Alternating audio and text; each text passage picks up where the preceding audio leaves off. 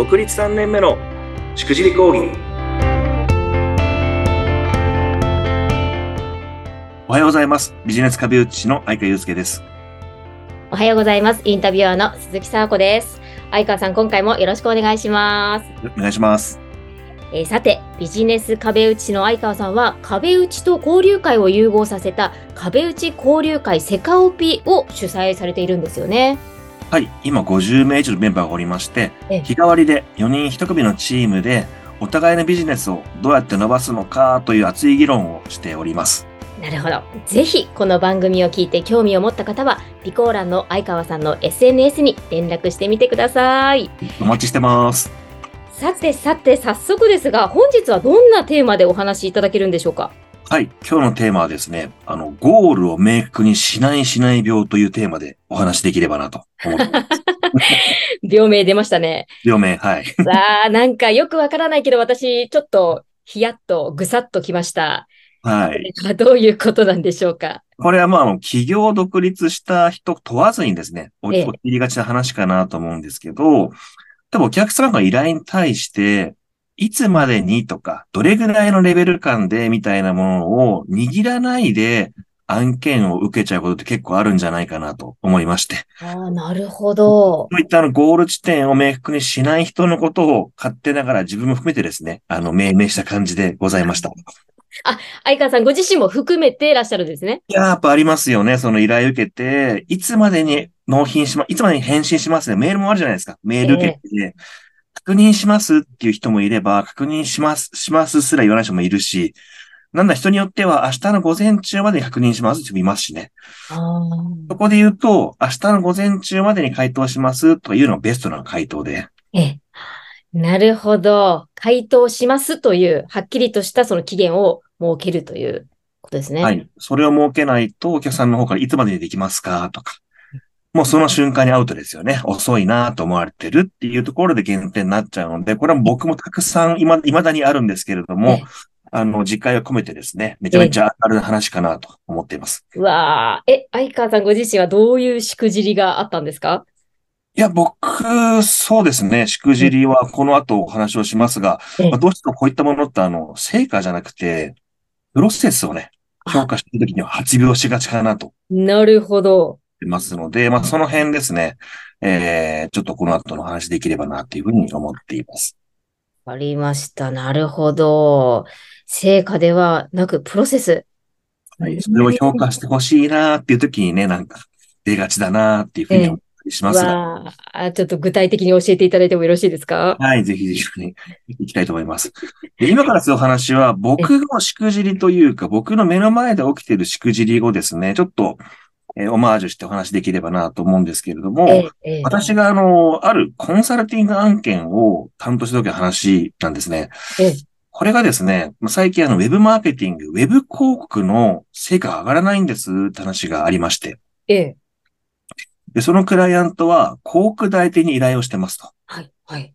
結構有名な会社なんで、安心して任せてるんだけれども、全然上がってこないんですよね、という感じで。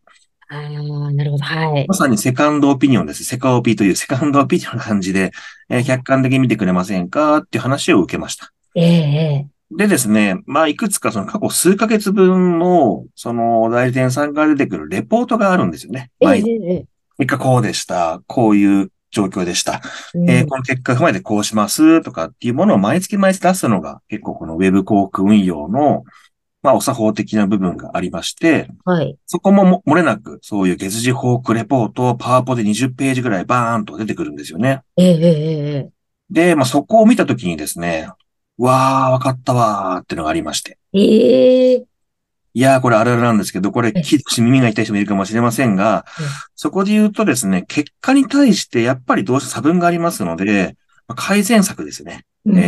あるじゃないですか。それが、もうちっちゃな文字でですね、10個も20個もあるんですよ。バーっと改善策、みたいな感じ、ダーってあるんですね。で、パッと見、パッと見なんかすごいやってもらってるなーって感じがするんですよ、これ。確かに。パッと見ると。ただ、これ僕もその広告代じゃなかったんで分かっちゃうんですけど、どの改善策の優先順位が高くて、一個一個の改善策ってどれぐらい効果見込めるの即効性は、とかもありますし。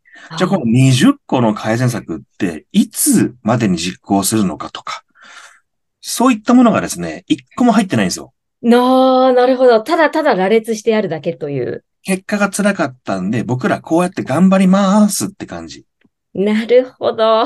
ちょっと言い訳チックなというか、頑張ってますアピールみたいな。そうなんですよ。で、それでいいって言ってしまうお客さんもね、これを聞いて、そうかと思っていただけたらいいんですけれど、これがすっこり抜けてるとですね、やっぱりなかなか改善されないというところと、それ毎月毎月あるんですけども、じゃあ翌月になると、前月のやります20個リストの結果も書いてなければ、ないんですよ。で、また今月もこれやりますって感じで、頑張ってるんですね。じゃあうちの売り物が悪いかもしれませんね、みたいな感じになってしまってる。っていうところを踏まえて、これはやっぱ一個一個、どれが優先順位が高くて、で、結果的にどれぐらい、結果が見込めて、その結果どうだったのかっていうことまできちんと振り返ってもらわないと、やっぱ改善しないんで、っていうことをアドバイスさせてもらって、今に至るというか、そんなことをしておりました。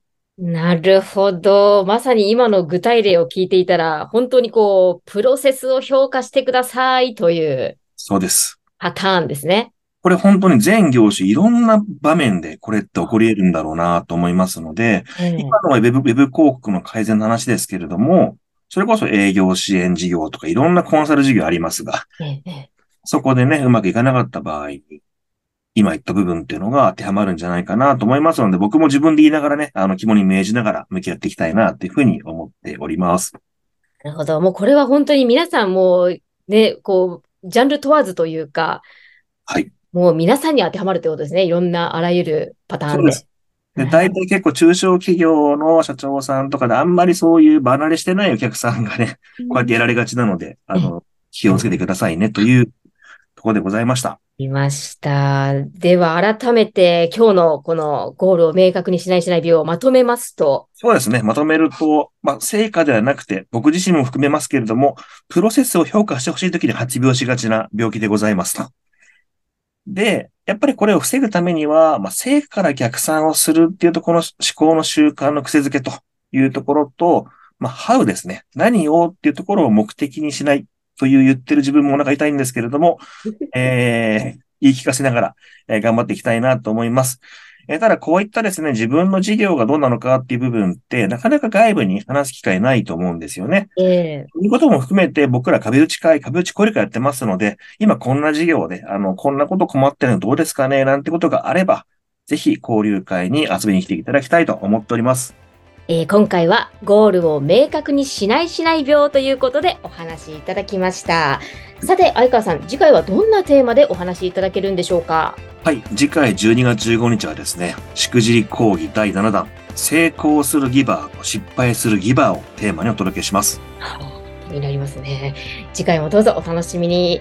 ビジネス壁打ちの相川雄介さんでした。どうもありがとうございました。はい、ありがとうございました。